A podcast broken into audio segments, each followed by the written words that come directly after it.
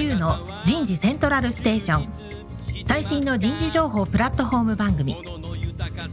日本最大級の人事エグゼクティブクラスのコンソーシアムの代表を務めシンガーソングライターとしても活躍する楠田優が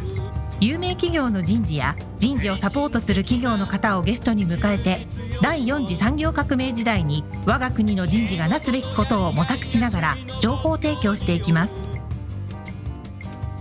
この番組は株式会社アイプラグ。タレンタ株式会社。株式会社セルム。株式会社 AW ステージの提供でお送りいたします。日本の未来は明るいと思うなら楠田優の人事セントラルステーション。最新の人事情報プラットフォーム番組パーソナリティの楠田優です。皆さんこんにちは、えー、今日はですねラスベガスで開催されていた HR テクノロジーカンファレンスとエキスポ2022の最新情報をですね、えー、お送りいたします。この番組は、実は生配信でですね、セミナーの形式でもスタートしていまして、今からラジオがスタートします。10月1日から番組を配信しますので、セミナーをお聞きの方はもう一度ですね、ラジオで聞いていただければいいかなと思ってます。早速ゲストの方をご紹介いたしましょう。タレンタ株式会社代表取締役社長兼 COO の田中義則さんです。田中さんどうぞよろしくお願いします。どうぞよろしくお願いいたします。田中さんは今日東京の恵比寿から出演されてますね。ありがとうございます。はい、続きまして、タレンタ株式会社カスタマーサクセスマネージャーの亀山太一さんです。亀山さんどうぞよろしくお願いします。よろしくお願いいたします。亀山さんはネバダ州のラスベガスからご出演いただいてます。えー、今日本はですね、朝の10時14分なんですけど、多分そっちは前の日の18時14分になるのかな？はい。今画像あなた見てるけど、まだ明るいね。ラスベガス明るいんだよね。はい。日差し強いです。うん。多分温度は30度超えてるけども、湿度が10%ぐらいしかなくて、はい。そうですね。はい。あの、リップクリーム塗らないとカサカサになるでしょ。唇が、はい。ガビガビになっちゃう、うん。だからね、みんなね、コーラの瓶片手に持ってさ、飲みながら歩いてんだよな。うん、うん、うん。うん。僕が2019年、18年行った時は、この時期40度ぐらいあったよ。気温が。そうですね。40度あってさ、一日中外歩いててもさ、はい。汗かかないんだよな。そうですね。だから明日もこれさ、この T シャツ着ちゃうかなと思ってさ、汗臭くならないんですよ。すね、だから2日間ぐらい同じ T シャツ着ててもいいっていう。不思議なとこだよね、やっぱ砂漠っていうのはね。はい。田村彩の健康ポイント。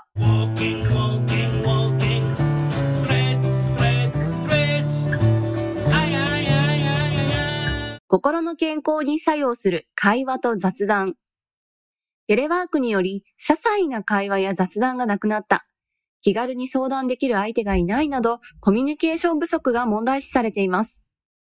日常的なコミュニケーション不足はストレスの原因となります。雑談や会話は気分を安定させたり、不安やストレス軽減作用のあるオキシトシンというホルモンを分泌させます。オキシトシンを分泌するには、会話や雑談の他にも、人やペットと触れ合うこと、人に親切にすること、されること、人を信頼すること、されることなど、またアロマなどで香りを楽しむことなどが挙げられます。心の健康に作用する会話と雑談。さあ、今日はセミナーで聞いてる方と、あとはラジオで聞いてる方がいらっしゃるので、今年のですね、HR テクノロジーカンファレンスの特徴を少しお話しいただけますでしょうか、まず。はい、ありがとうございます。今年もまあラスベガスで開催されている、まあ、エジャルテクノロジーカンファレンスですが、我々タレンターですね、あの、ずっと継続的に参加を続けておりました。で、出展数という観点ではですね、今回あまり変わらないかなとは思っていて、今年は425社。425社すごいね、はい、世界中から出展してんの？アメリカが多い？アメリカやはり多いですけども、うんはい。ロンドンだとか、インド初のカンパニーだとかっていうところは、まあ多種多様、あの、ございます。インドの時代が来るな、これは。はい、うん。ありがとうございます。あと、その、人事っていうことでは、採用だとか、育成だとか、評価だとか、ペイロールだとか、いろいろあるんだろうけども、はい。なんか、2019年と比較して、何か傾向、違いがございますか？ああ、そうですね。その分野における違いというところでの経緯は少しわかりかねないですけど、まあ、依然、やはり、採用領域のソリューションって非常に多いですし、勢いがあるなというふうには感じています。うん。2018年に行った時は AI 使うんだみたいなのが結構騒ぎになってたけどさ、はい今はなんかもうそういうの当たり前になってるんじゃないの？あ、まさにその通りでございまして、採用関連は特にですね、あの AI 使ってない製品見つける方が多分難しいですね。僕はね、ずっとこう見る中でさ、あの、 HireVue すごいなと思ってたんだけど、 HireVue も大きく、さっき画像見たけどさ、ラジオの方は画像見れてないんですけども、結構大きいブース出してるね。そうですね。 HireVue の人気はアメリカではどうなんですか、今？まあ、引き続き、あの、好調でございまして、おかげさまで。はい。あれはもう世界のグローバルスタンダードになるな。はうんこれはもう日本ではやっぱ資金調達力と、なんていうかさ、いる人材がやっぱり違うよな、アメリカい。はな。ねうんはい。リソースが、はい、かなり違うかなっていうのはありますね。あとはそういう育成で使えるようなものってあるの ?360 サーベイとか。あ、ありがとうございます。で、今、その採用の領域の話をさせていただいたんですけども、うん。今年特に感じたところが、もう採用系の製品、まあ、特に AI 使う製品が、外部にオープンの求人と、社内移動のポジションと区別あまりしてなくなっておりまして、はあ。そこがなぜかというとですね、あの結局、社内の方でも空きポジションと人材をマッチしていくというところで、うんそれは AI が採用と同様にですね、行うんですけども、うん。まあ、そうなることによって、結局、社内移動と、うん。そういったキャリアパスを自分でこう構築していく。で、かつ、自分このスキル足りないなっていうところが、こう、キャリアパスが明確になることによって分かるというところで、そこに追加でその AI が、こう、ラーニングコンテンツをこう、レコメンドしてくれるというような形で、その社内移動という、まあ、モチベーションが、あの、キーになって、そういったスキルマネジメントだとか、ラーニングの管理っていうところが、後からついてくるような、そういう印象を受けました。なるほど。そうするともうちょっと、私なりに言うと、社内で移動するポジションと、外から入ってくるポジションが奪い合いになってるってことだな。そうですね。はい。うん。ということはかなりやっぱり仕事自立して、キャリア自立していく人じゃないと、置いてきぼりになっちゃうってことか。そうですね。で、加えて、まあ、その、従業員の方向けの画面とかもですね、こう、どんどん AI の製品の方からレコメンドしてくるんですよ。うんなので、座っていても、あ、こういうポジションあるんだっていうのが気づく。なので、今まさに草先生おっしゃっていただいたような、こう、取り残される人がどうしても、まあ、個人のモチベーションに依存すると出てしまうんですけど、そこをこう、背中を押すように、こう情報を提供するような製品の設計になってるなそうすると IBM が社内で使ってる Your Learning みたいな感じだな。まさにその通りですね。うん。Your Learning はやっぱりさ、田中さんさ、はい。自分のこの弱点とかキャリア志向によって AI がリコメンドしてくるので、はい。あ IBM の人材開発部長のさ、藤本明子さん僕仲いいけども、はい。彼女曰くさ、やはりどんな社員でも一生懸命なんか学習するようになっちゃって、私も学習しちゃうのよね、となるほど言ってたけどはい。多分そこだよな。そうですね。で、で、旧体制のラーニングマネジメントシステムの考え方は、はい好きなものが学習します。全部学んでいいですよってやるやつがね、はい。あの、仕事と関係ないの一生懸命ね、学んじゃったりしてね、たくさん学ばないと、リストラされちゃうんじゃないかみたいな形でね、仕事関係ないのいっぱいね、学んでね、なんか働いてる風のおじさんになってっちゃうんだよな。うんそうですね。まあ、あーラーニングコンテンツの、まあ、リコメンデーションに加えて、その、ポジションのリコメンデーションって話がさっき亀山の方からありましたし、うんまた、こう、まあ、社内メンターみたいなリコメンデーションだとか、まあ、そういう領域を、あの、タレントマーケットプレイスっていう言い方をしているんですけれども、まあ、そこの盛り上がりっていうところが、亀山の話を聞いてると、こう、ますますこう、北米で高まってきてというか、よりこう、現地に行って、そこのこの、こう、盛り上がり度合いっていうことを感じてきたのかなっていうふうにちょっと思いましたね。うん97年に山一証券がさ、ぶっ潰れちゃった頃からさ、やっぱこれからのキャリア、自分でキャリアを作んなきゃいけないとか、社内で通用する人材じゃなくて、社外で通用する人材したんだけど、うんみんなふーんっつってあれから20年ぐらい経っちゃったんだけど、うんまさにそういうものがさ、テクノロジーによって使えるようになっちゃったんで、うん。まさにそう本ですね。当に仕事自立してキャリア自立しないとダメなんだけど、うん僕が最近ずっと言い続けてるのがね、はい。キャリア自立っていうのは仕事自立しないとできないっていうのは、これはね、森白元弘さんが言っててさ、はい。まあ僕はもう彼とは何十年も付き合ってるけど、一緒に仕事もやってるけどね。で、あの僕はね、最近言ってるのは、それ以前にね、学ぶ自立がないとね、あ学ぶっていう自立がないと、仕事自立もできないし、キャリア自立もできないって言ってるんですよ。今与えられた仕事はできても、将来の仕事ができなくなるよ。うん。で、ま今、リスキルとか言って会社が用意したスキルだけね、うん。やってもさ、また規模化してっちゃうのでう、ん学び続ける習慣化とか学習をしていかなきゃならない。ところがね、日本人はね、他の国からしてね、大学卒業して企業に入るとさ、最も社会人で勉強しない国民って言われてるので、で、そうで会社からなんか尻叩かれると勉強するんだけど、うんそれでそれなんか勉強すると勉強した気になっちゃって、もうそれから10年勉強しないみたいなさ。だからなんか政府の言ってるリスキルとかリカレント教育なんてやってるだけじゃね、勉強したふりになっちゃうんだよ。だからそういうことはやっぱ AI に助けてもらえながらね、リコメンドしながら学び続けるっていう。まそれもみんな同じさ、大量生産、大量消費の人材開発じゃなくて、その人に合ったものを提供するっていうのがね、当たり前なんだけど、できるようになってきたな。そうですねで。すね。で、あの、今年の、あの、ジョシュ・バーシンという、まあ、アメリカの一番有名な人事のアナリスト一番で有名なんだけど、日本ではちょっとみんな抵抗があるんだよな。で、女子橋の基調講演、私、ざっとしか見てないですけど、あの、もう、かなりこのマーケットプレイスの動きっていうのは大きくてですね、もうタレントマネジメントが、もうマーケットプレイスで置き換わるっていうことまで言ってますね。うん。で、なるほどこ。れ私個人的にも結構納得していまして、タレントマネジメントってやっぱりこう、まあ、何万人いる会社とかでもですね、こう人事の方がこう最適な配置をこう実現できるっていう、まあ、前提に立ってると思うんですけども、それはやっぱり今こう変化の激しい時代、なかなか難しいと思うんですね。うんうんなので、そこで、こう、一人一人の人材を、こう、エンパワーメントして、そのポジションを移動していく。えー自分で、こう、移動していく。で、それを AI が手助けするっていう形に置き換わっていくっていう、女子バーシンの、まあ、予言っていうのは、あの、個人的にもかなり正しいんじゃないかなと思いますね。彼はね、理想論語るからみんながね、聞きに行くんだけど、現実論から乖離があるんだよな。うんスキル体系なんてさ、幻で終わるんだよ。こんなことやってたらね、人事の MBO だけ達成するだけなんですよ。そんなことやってたら、作業やってたら、一人一人の体系なんかつけてたら大変なことになっちゃうんですよ。うん、だからね、それは幻の世界でね、2035年以降だな。俺からしたらな。だからやっぱりもうちょっとそういうとこじゃなくて、やっぱり、特に日本人は、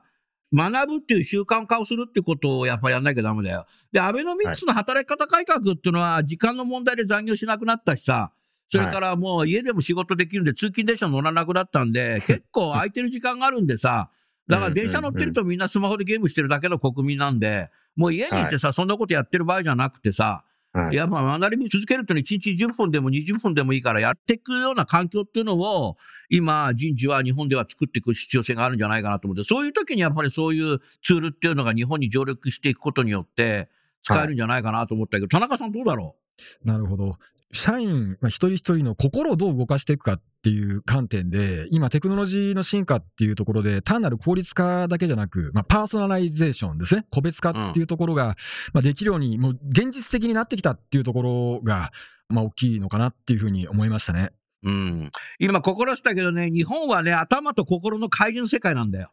うんだからね、本社の人事からね、現場に通達文一本であるから、うん社員はね、うん頭で分かってんだけどさ、はい。とは言ってもやりたくねえな、みたいな。うんこの乖離がね、永遠と続いてるよな、通達う文で。んだからもうちょっと現場行かなきゃいけないんで、人事部長は HRBP だぞって言って俺ずっと言い言い続けてんだけど、現場行かないよね。だからなんかね、頭と心の乖離っていうのがあってさ、これじゃもうウェルビーイング行かねえじゃんみたいなうんイメージがすごくあるよね。だからやっぱり心を動かすには、やっぱ対話を通じるっていうのが一番重要だよな。なんかそういうような対話 ?101 とか 1ON とかさ、はい。なんか1対多数なのか1対1なのか、そういうのをなんかできるようなツールっていうのもあるの ?OKR も含めて。あそうですね。あの、私どもで今回見てきた中で、そこを優れてるなと思ったのが、あの、 Betterworksっていうベンダーが、あの、ベタワークスおりましアメリカ Betterworksですね。はい。そちらですね、まあ、やってることはシンプルというかですね、まあ、OKR そのものなんですけども、ユーザーエクスペリエンスが非常に優れていまして、うん。結局実際にこう仕事が起こるところっていうのは、ソフトウェア開発だとその Jira というシステム、そのプロジェクト管理のシステムだとかタスク管理のシステムっていうのが他にあると思うんですけども、まあそういったところとかも連動してですね、こっちでプロジェクトが終わりましただとか、商談取れましたっていう情報を、まあ直にその、まあ OKR の方の管理とつなげて、一連で運動、あの、連動していくとうんいうことだとか、うん。はい。で、まあ、加えてですね、僕一番そのベタワックスの機能でいいなと思ったのが、Gmail のですね、インボックスにその画面が入れ込めるんですね。おーい、それいいね。はい。で、アウトルックもあるって言ってたんですけど、私個人として Gmail で使ってて、ここにちょっとあったらいいのにっていうところで、そこに埋め込めるので、例えば、この商談の受注の、まあ、メールがお客様から注文書届きましたという時に、そこからもういきなり、これ達成したぞみたいなのを押せるっていう、そういう、まあ、一連の流れがかいとこに手が届くようなことを考えてるね。クリエイティブだよな。はい。自分が一従業員だったらすごく使いやすいだろうなっていうところで、自然とそういったところができてくると。で、加えて、まあ、そういった、まあ、ゴールの、まあ、可視化っていうところに加えて、やはりそこの途中のコミュニケーションのマネジメントっていうところもすごく、あの、洗練されてるなと感じました。うん。亀山さんとさ、HR テクノロジーカンファレンス行くときすごいのがさ、田中社長さ、はい。もう行く前からさ、どこのブースに行くかさ、S ランク、A ランク、B ランクつけてんだよな。そうですね。それでさ、もう、ホテルに着いたらさ、はい行く前にさ、全部さ、動線引っ張ってんだよ。どういうルートで行くって。すごいよな。僕なんか何も調べていかないからさ、なんかノベルティ配ってるとこばっかうろうろしてさ、ノベルティ山ほど持って帰ってきちゃうんだけど、これがね、亀山さんのやっぱすごいのはね、さすがね、大岡山出身だなと思う。理系はね、やっぱそうやってやっていくんだよな。俺なんかもう、ど真ん中の文系だから、もうノベルティ中心にぐるぐる回っちゃうから、だからノベルティもらうとさ、全部もうメール情報捉えちゃうから、未だにさ、今年の HR テックカンファレンスのさ、ブースの人たちが俺にメール来るもん。今どこにいるんだって。バカ野郎、今品川区にいるよって返事してやったんだけど。まあ、予習をしていっても、新たな finding があるっていうのが今までの、はい。あの、HR テックカンファレンスだったと思うんですけれども、そういう観点で今年今年は何か finding がありました？そうですね。あの、今年は、まあ、繰り返していくことで、S ランク、A ランクの精度が上がってきてですね、結構良さそうだなっていうところがあって、で、さっきの Betterworks とかは、あの、意識せずに行ったので、あの、思わぬ出会いだったというところがありました。あのー私はもう興味があるのはね、そういう HR テックのベンダーがこう J カーブで行くときに、ファウンドでやっぱマーケティングに使うっていうだけじゃなくて、そもそものそのクラウドの AI とか開発をするためのね、エンジニアも優秀な人がいるっていうのはなんとなくわかんだけど、もう一つさ、この人事系ってさ、い。やっぱりその organization development の世界になってくるので、はい。ここのやっぱり PhD 持ってるとかさ、それを学んできた人の数とか質っていうのがすごくね、重要になると思ってんですよ。おっしゃる通りです、ね。だから一番下の底辺が、第一層がね、そこなんですよ。その上に、うんいわゆるテクノロジーのエンジニアの技術者がいる。その上にマーケティングの人がいて、セールスがいる。で、カスタマーサクセスがいるっていう構造になっていくと思うんですよね。うんただ、一番底辺はね、もう一つあるんですよ。なるほど。クレイジーじゃないかダメなんですよ、これ。え ーだから、クレイジーの下はね、クリエイティブなんですよ。うんで、クリエイティブの下はね、デザイン力なんですよ。で、デザイン力の下がね、アートなんですよ。アート。アートの下がね、サラリーマンなんですよ。アートっていうのはね、ひらめき、思いつき。うんこれは人事で重要になってくるよね、ひらめき。これは、ねあの、いわゆる、アジャイルとか、あはいトライアンダーエラーの世界入ってくるんはいでいいんだけども、もうアメリカの場合はね、一番上はクレイジーだよな。うん。うんクレイジーじゃないとね、こういう世界っていうのはね、やはりね、世界は制覇できないし、日本はね、クレイジーはね、クレイジーキャッツとね、楠田さんしかいないってよく言われてるんだけど、それはそうだよ。だって僕は相変わらずだって HR はハードロックって言ってるわけだからさ。ハードロックって言いながら、東証プライム企業の社長からなんかいっぱい花送られてくるぐらいだから。だからね、クレイジーな人がやっぱり日本はいないなっていうのとは結構アメリカクレイジーな人多いし、さっき僕が言ったさ、重要なとこだと、いわゆる organization development で PhD 持ってたりする人って結構多いんでしょ？多いですね。あなた担いでフェルフィフティとかどうなの？あもう当然おります。あの、先ほど楠田先生の方で、そのスキル辞典のようなものを作るっていうところが、まあ非常にパワーがかかるというところをおっしゃってましたけども、それはもうグローバルでも当然その通りでございまして、今ですね、いくつかのベンダーは、あの、ベンダー側がそういったこう、ひな形というかですね、職種のひな形。で、それは当然、こう、彼らがそういった知見を持った、 organization、psychologist の知見を持った方が、そういったものを、もう、ベンダー側でこうメンテしてそれを提供して、で、そこからこうカスタマイズしていくっていうようなところを提供しているというところは、あの、今年、また一歩進んでるなっていうところに感じたところです。なるほど、ね。で、PL50 社も、あの、そこの部分、あの、今力入れておりまして。うん。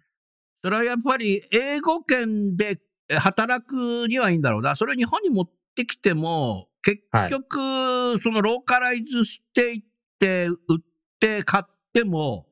使わないよねっていう落とし穴に落ちるのがもう日本の歴史の繰り返しになるから、そこをどうするかってことだよな。僕はもう答えは一つしかないと思ってるんですよ。何かっていうと、日本はアメリカ合衆国の51番目の人になる。母国語を英語にすると、これ以外は僕はないと思ってるね。うん、うん、どうだ、それ、うん。そうですね。で、ただまあ、それこそその IT のスキルとかに関しては、割とこう共通まあ、英語の方に共通って意味ですけど、ある程度共通化できているところもあるかと思いますので、こう、部分、部分で、こう、うまく使っていくってことは、まあ、可能なんじゃないかなというふうには、あの、想定は今してます。そうだね。だからやっぱり、真の無形資産の働き方が増えてくるであれば、はい、可能性はあるね。有形資産のなんかものづくりみたいな形で、やってるうちは一部で使われるっていうところになるんじゃないかなっていうふうに思ったな。うん、あとはなんかこうテクノロジー的にすげえなっていうのはありましたか？テクノロジー的にすごいなというところだと、テクノロジーカットだと、だからもうどこもあまり差別化が難しくなってきてるなっていうところが、あのー、あ、そうなんだ。そうですね、印象ですね。で、結局、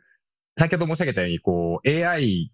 は標準装備なわけなので、うん、で、その精度はもちろんいろいろあると思いますけども、うん、そういったマッチングができるっていうのはどこも言うですね。なので、ちょっと先ほどの、こう、スキル時点というかですね、そういったこう軸ですね。あの軸がないと結局このポジションにはこのどのスキルだとかどのコンピテンシーが必要だっていうところがある程度ドラフトでもいいのでこうないとですね、こうマッチングっていうのがそもそもできなかったりするので、うん、結局そのマッチングの精度を高めるのと同じぐらいにパワーをかけてその組織心理学者の方がそういうとこ整備して、両輪でマッチング進めてるっていうのは印象があります。うん。なので技術単体でっていうところは、はい、あまりないかと。日本はね、エンジニアの数が少ないって言われてるのと、これが一般的になってるんだけど、僕はね、それ以前にね、はい、日本の700余りの大学の中でね、今あなたが組織心理学って言ったけど、組織心理学でね、PhD で取れる学校がないんだよ。うん。もうこれが致命的なんだよな。うん。修士までは取れんだけど、ドクター取れないんですよ。はい。うん、だから、なんかこう、知ったかぶりした組織心理学者みたいなのいっぱいいるけどさ、ほとんどアメリカのさ、ローカライズしたやつの集めたさ、うん、オムニバス版なんだよな。オムニバスアカデミックの人が多いよな。アメリカのものを編集している。だから何かっていうとさ、演歌大全集の CD みたいなな。もう北島三郎、宮古晴美、みんな入ってますよ、みたいなさ、オムニバス版が多いんだよ。うん、だからね、そんなのでやっててもどうしようもないわけで、ここがやっぱもう一番致命的だなと思うんだけど、田中さんどう思うそれ？まあ、我々自身、こう、プロダクトパートナーとコミュニケーションしてる中で、これ心理学分かってないと話の中身分かんないぞっていうことに、6年前ぐらいに気づいてっていうところで、これやばいっていうところで、はい、社を上げてっていうところでやってるんですけれども、やはり HR 領域であのテクノロジー適用っていうところはもう心理学ともうセットで考えていかないとならないと思いますね。だから、心理学をきちっとやるっていうことと、エンジニアも優秀な人がいないといけないっていうことと、日本語にローカライズするときに文脈を間違えてしまうと、ブラックボックスのまんまお客さんは使ってしまうので、結果的にはカスタマーエクスペリエンス、カスタマーサクセスにならないよね。だからやっぱりあの、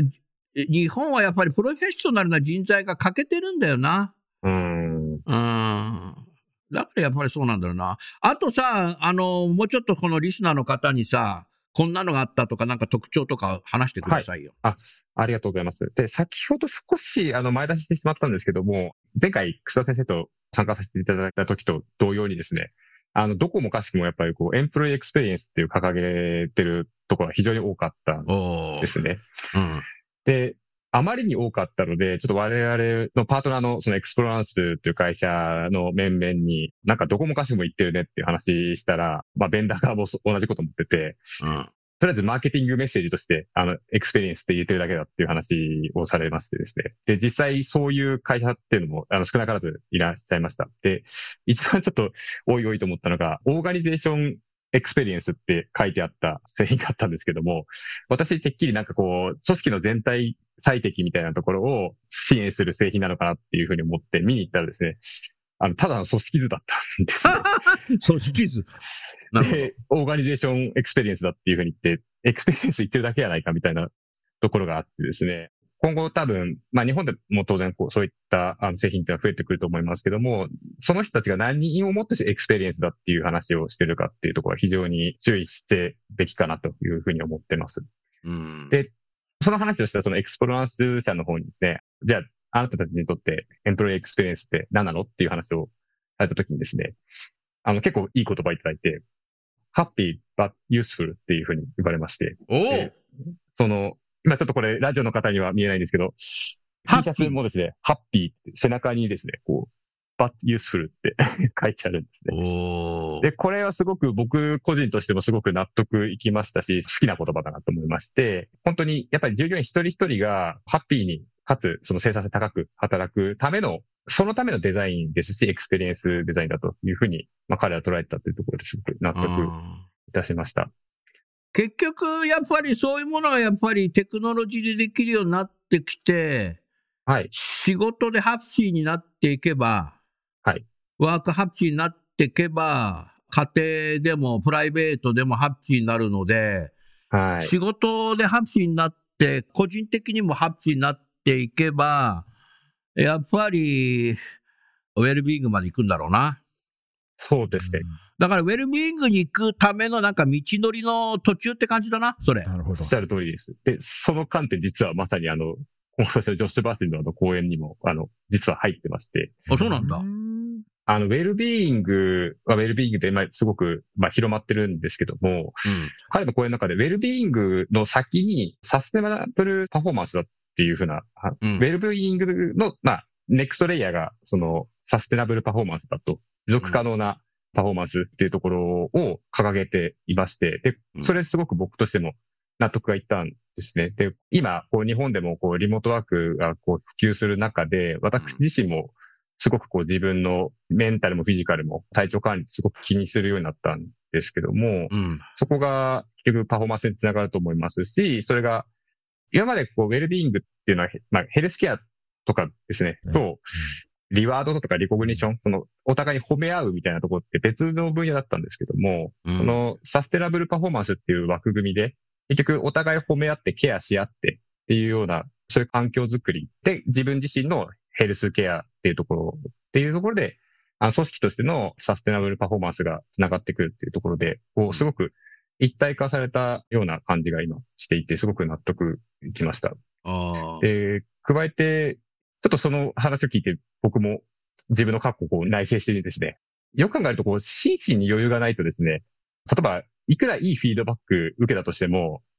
本当に余裕がないとき、イライラしてるときに、うん。そう言われたら、なんだよそれ、うっせえよっていうふうに思っちゃう自分っているんですよね。いますよ。なので、そこの心身の余裕を保つっていうことは、周りからのフィードバックを受け取って、継続的に成長するっていう意味でも、まあ、すごく役に立つ、すごく実践的なスキルだなっていうふうに思ってまして、うんそのあたりがこう統合されてきているっていうところはすごく、まあ、一、一人の人間として好ましいなというふうには思いましたね。うん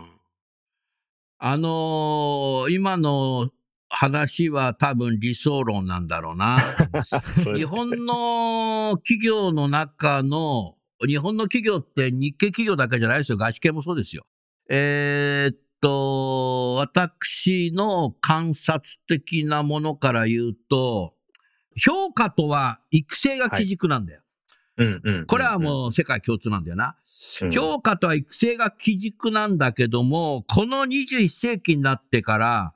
どうも育成が置いてこぼりになって、評価評価ってなってんですよ。うん。あーだから評価のテクニック論に走ってんだよね。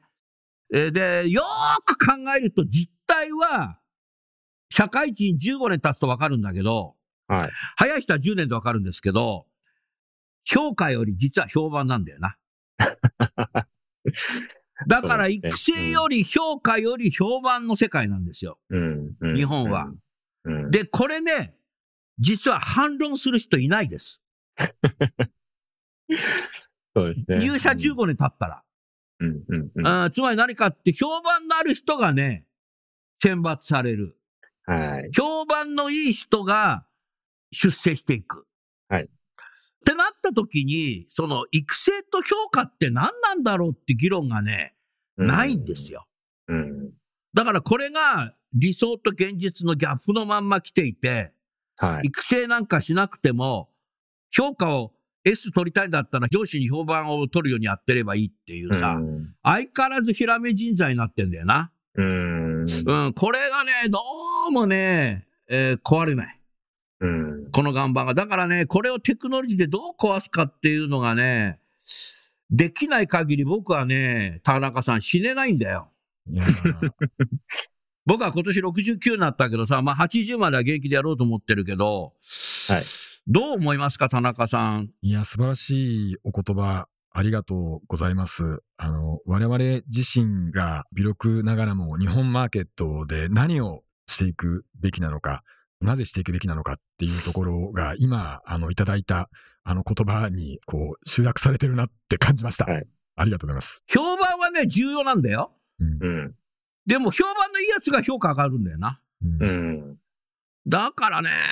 これはね、全く科学的じゃないんだけど、うんはい。結構ね、これまずいなっていうふうに思って、でもそれ、そんなはいもんなのかなと、それでいいのかなみたいなそさ。れがサステナブルパフォーマンスにこれからつながるのかって話ですよね。今まではそれでよかったのかもしれないですけれども。うん、だからね、バブル崩壊して10年、えー、20年、もう今30年経ってるけど、今はもうそこに来てんだよな。うんで、結局、ピグマリオン効果っていうのがあって、これはうん。日本語に訳すると目をかけた人は伸びるんですよ。だから目をかけるって何かっていうと、評判のいいやつを目かけてんだよな。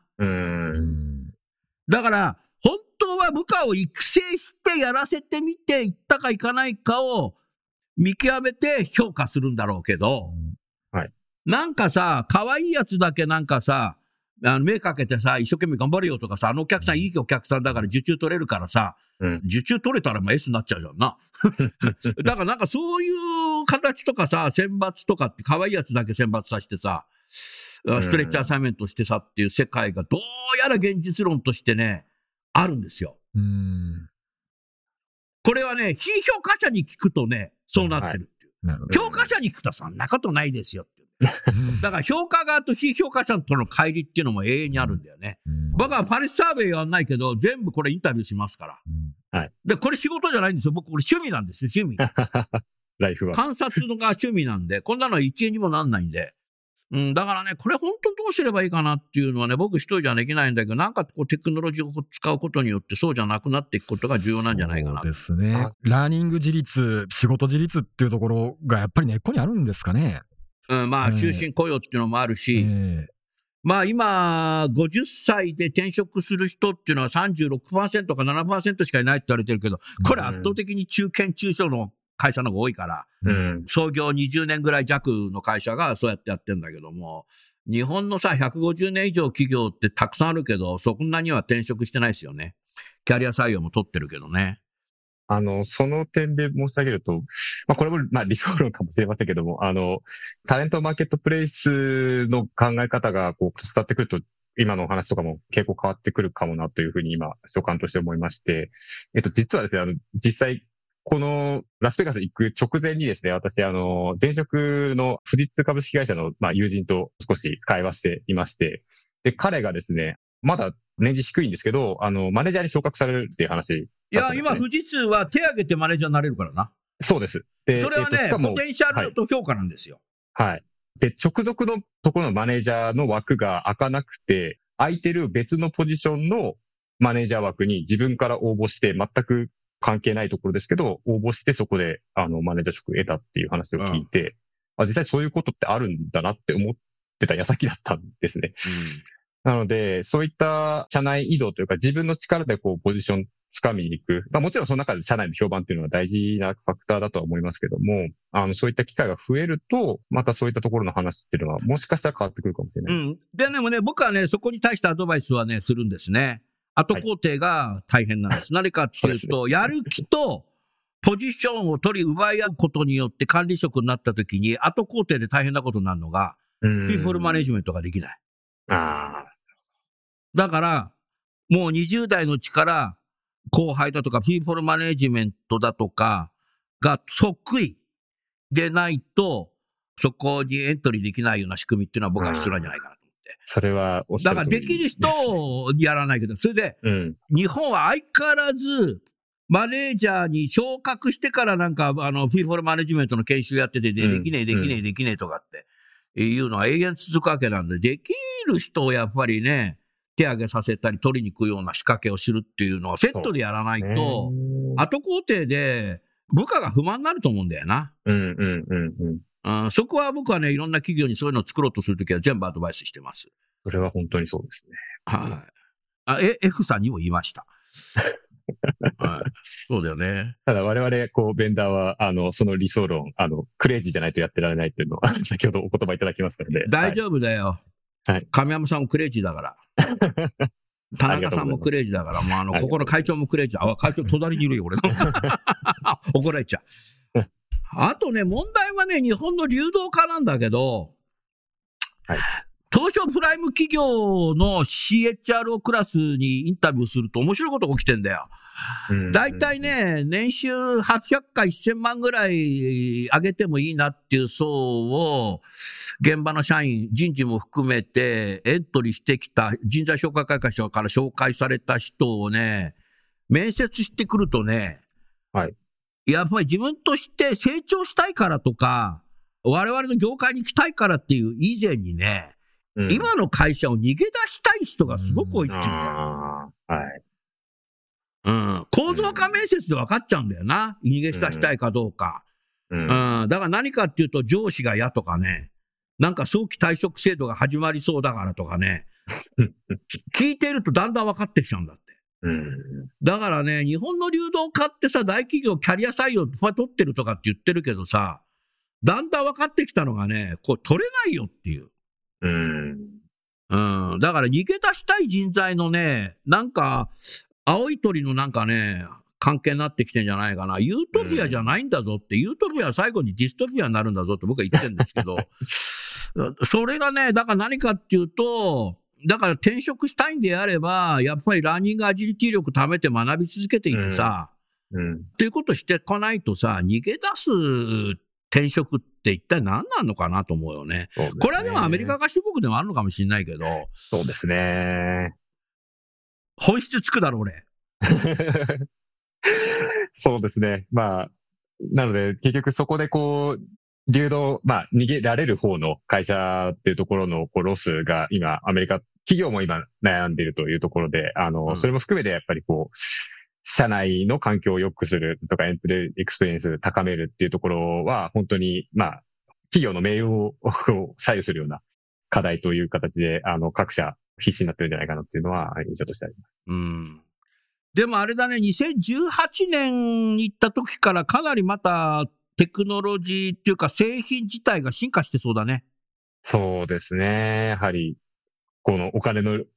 投入にも伴って、こう、かなりやっぱ伸びてる。各社しのぎを削ってるってところは、あの、あるかなと思います。うん。田中さんにアメリカ合衆国のこの人材市場でそういうテクノロジーとかさ、組織心理学とかをやってきたような人たちが HR テックのベンチャー企業に社員が流動化して集結されているっていう傾向がありそうな気がするけどいかがですか？いや、もうその通りだと思いますね。ええうん。はい。そうだよね。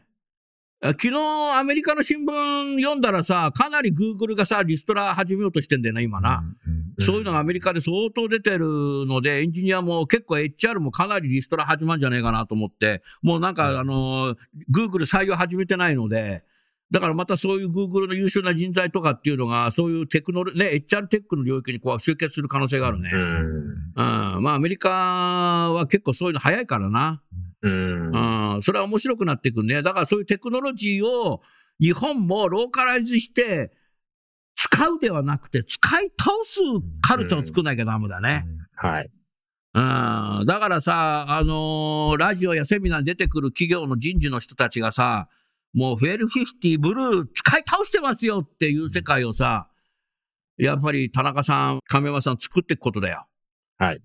うん、使い倒してるっていうことは、やっぱり、あなたたちとしてはカスタマーサクセスになるだろうし、はい。結局人事が現場に対して、エンプロイのところまで来ると思うんだよね。サクセスになると思うんだよね。で、その二つがあることによって、初めて、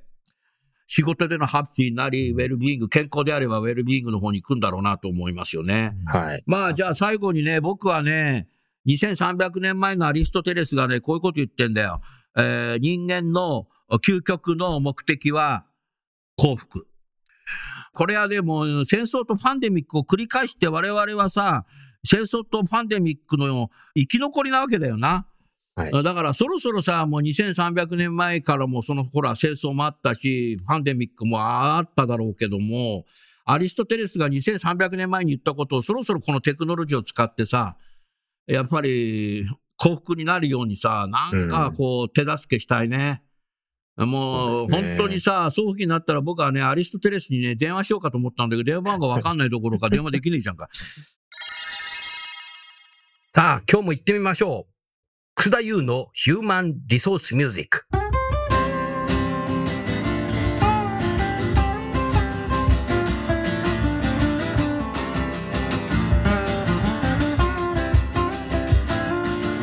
今日お送りするテーマは、私のサードアルバムの中から、The Times Will Change 時代は変えられる働き方改革について歌っています。では、聞いてみましょう。お願いします。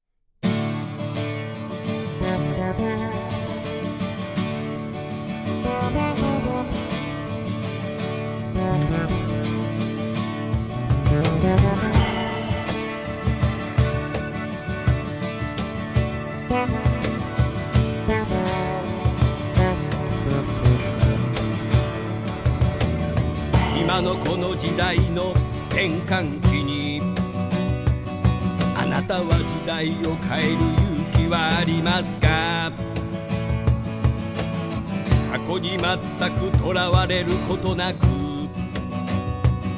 あなたたちと共に時代を変えたい。これまでのみんなの働き方を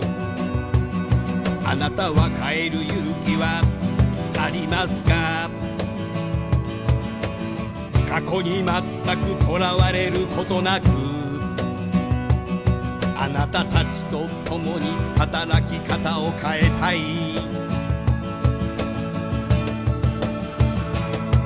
The times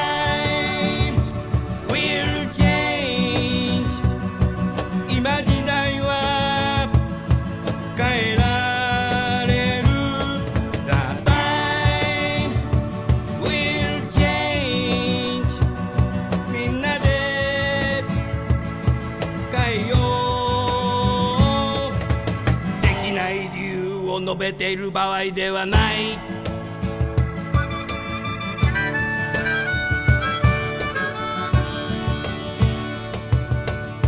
時間制約ある社員が増えた。あ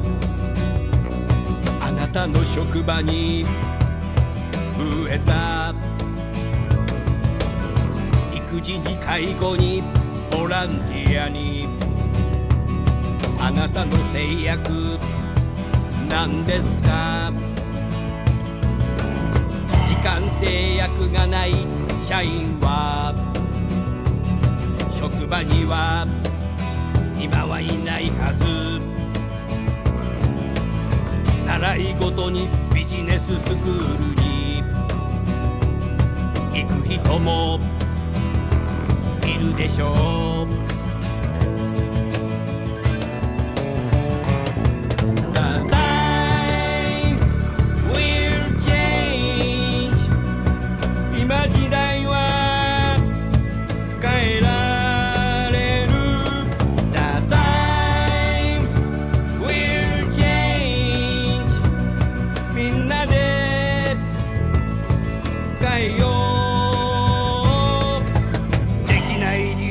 得意なやつはされ。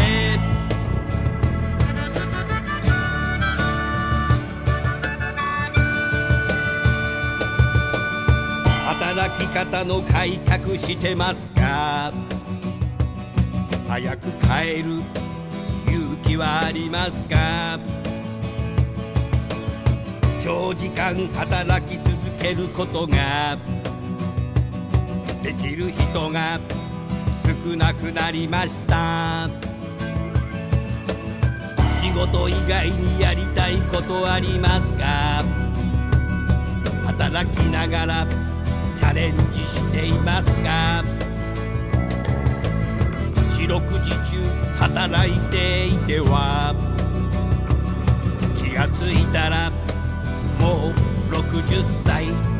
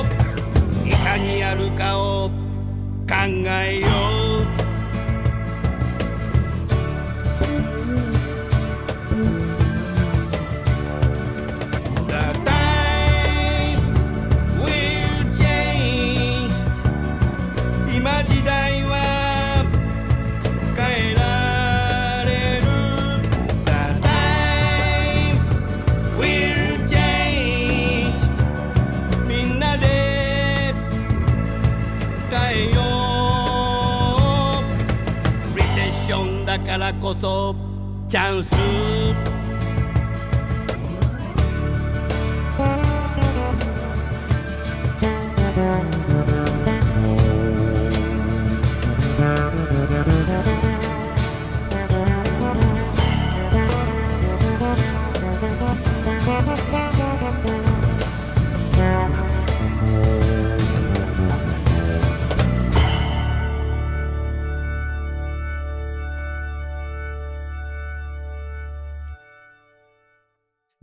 後にさ、亀山さん。はい。どうしても今日、オーディエンス、リスナーの方に伝えたかったことで、僕がまだ質問してない方同僚何か最後にさ、メッセージを添えてください。それで最後に田中さんのメッセージを添えて番組は終わりたいと思います。はい。ありがとうございます。まあ、私、なんかいろいろ言いたいことを考えてたんですけど、今最後、草先生に、あの、すごく綺麗にまとめていただいたなっていうところが正直なところで、あの、ありがとうございます。で、やはりテクノロジーも何にしろですけど、使い倒すっていうところが本当に大事かなと思っていまして、エキスポもそうですし、カンファレンスも、えっ、と、企業の人事の方がすごくやっぱ多く参加されていらっしゃってですね、ディスカッション、あ非常に進めています。で、うんその内容もですね、やはりこう、制度をどうするかとかじゃなくて、それをいかにこうデリバリーするか、一人一人の従業員が使って、それで効果を感じてもらえるかみたいなところに、こう、主眼置かれてるなっていうような感じが、あの、ございましたし、製品もそういうふうな特徴を持ってきてるなというところで、こう、まあ、パッシブな方でもそういった恩恵を受けられるような仕掛けになっているというようなところはすごく感じておりましたので、うんぜひ日本でもですね、そういった実際に従業員の方が価値を感じて生産性高く、ハッピーに仕事をできるような、そういったようなお手伝いをですね、私どももそうですし、人事の皆様もですね、企業の中で推進していっていただけると、大変ありがたいなというふうに思います。一緒に、あの、作り上げていければと思います。ありがとうございました。それでは、田中さんお願いいたします。ありがとうございます。まあ、使うから使い倒すっていうところに関しては、これはあの我々プロバイダー側の腕の見せ所だなっていうふうに今話を聞いててすごく感じました。うんで、まあ、この後、あの亀山とは見てきてもらったものから、日本のマーケットにどういうものが持ってこれそうかというところのこう話をこう聞いて、えっ、と、今後のこう事業戦略、あの、作っていければなっていうふうに思いました。うんこれはね、やはり、セールスマンがね、カスタマーサクセスっていう名刺持ってね、売ってね、売上ロイヤリティ、インセンティブをもらって辞めちゃうっていう世界がずっと続いてるので、この20年ぐらい。えー、だからなんちゃってカスタマーサクセスが多いので、えーそういう形の世界の流動化っていうのと、は歯止めをかけない限りできないのと、歯止めをかけた企業だけがね、真のね、カスタマーサクセスになって、エンプロイサクセスになって、結果的に、あの、台本に、あの、使い倒したって書いてあるから読んでくださいって言わなくても、お客さんが自然にね、使い倒してますって言い出すと思いますよ。やっぱり、まあ、やっぱり、東証プライム企業が一番嫌がるのはそこなんだよね。うん。なんか売り逃げされたから全然使えなくなっちゃったとか。だから、クラウドって買いやすい、やめやすいっていうのから、なんか20年ぐらい前からや始まってんだけど、あ実は買っちゃうとやめらんないんですよ。うん。うん、だけど、その売ったセールスがやめちゃうんだよな。うん、だこれがね、また僕はそう、こういうファンドラの箱をどんどん開けちゃうんだけど、この世界が良くないんで、タレントは決してそこはないので、あの、本当に寄り添っってね、一緒に成長していくんだっていうのがあるし、タレント自身がワークハッチってこう言ってるわけなので、やっぱりね、ここに世界に本当にいい人材が集結してきてるなっていうのも考えるので、ぜひね、引き続きね、日本の東証プライム企業から始まって大企業がたくさんの方がね、こう使い出す世界っていうのを、寄り添ってね、人事人材開発の人たち寄り添って、えーいろいろとやっていっていただければいいんじゃないかなと思ってます。さあ、リスターの皆さん、それからセミナーをお聞きの皆さん、えー間もなく時間を過ぎましたので、これで番組を終わりたいと思います。最後にゲストの方をご紹介して番組を終わりましょう。えーラスベガスから生で出演していただきましたタレンタの神山さん、それから東京恵比寿からご出演いただきましたタレンタの田中さん。今日はどうもありがとうございました。どうもありがとうございまました。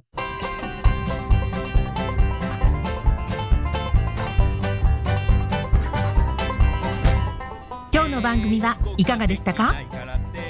楠田優のサードアルバムの中から「輝け飛び出せグローバル人材」とともにお別れです。この番組は企業から学生に直接オファーを送ることができる新卒向けダイレクトリクルーティングサービスを提供する株式会社アイプラグワークハッピーな世の中を作るをミッションとし世界の HR テクノロジーを日本市場に展開するタレンタ株式会社。お客様と伴走しながら長期的多面的に経営進化を支援する人材開発組織開発のベストパートナー。株式会社セルム。職場でできるストレッチと質の高いウォーキングを提供する健康経営サポート企業の株式会社 AW ステージの提供でお送りいたしました。それでは次回もお楽しみに。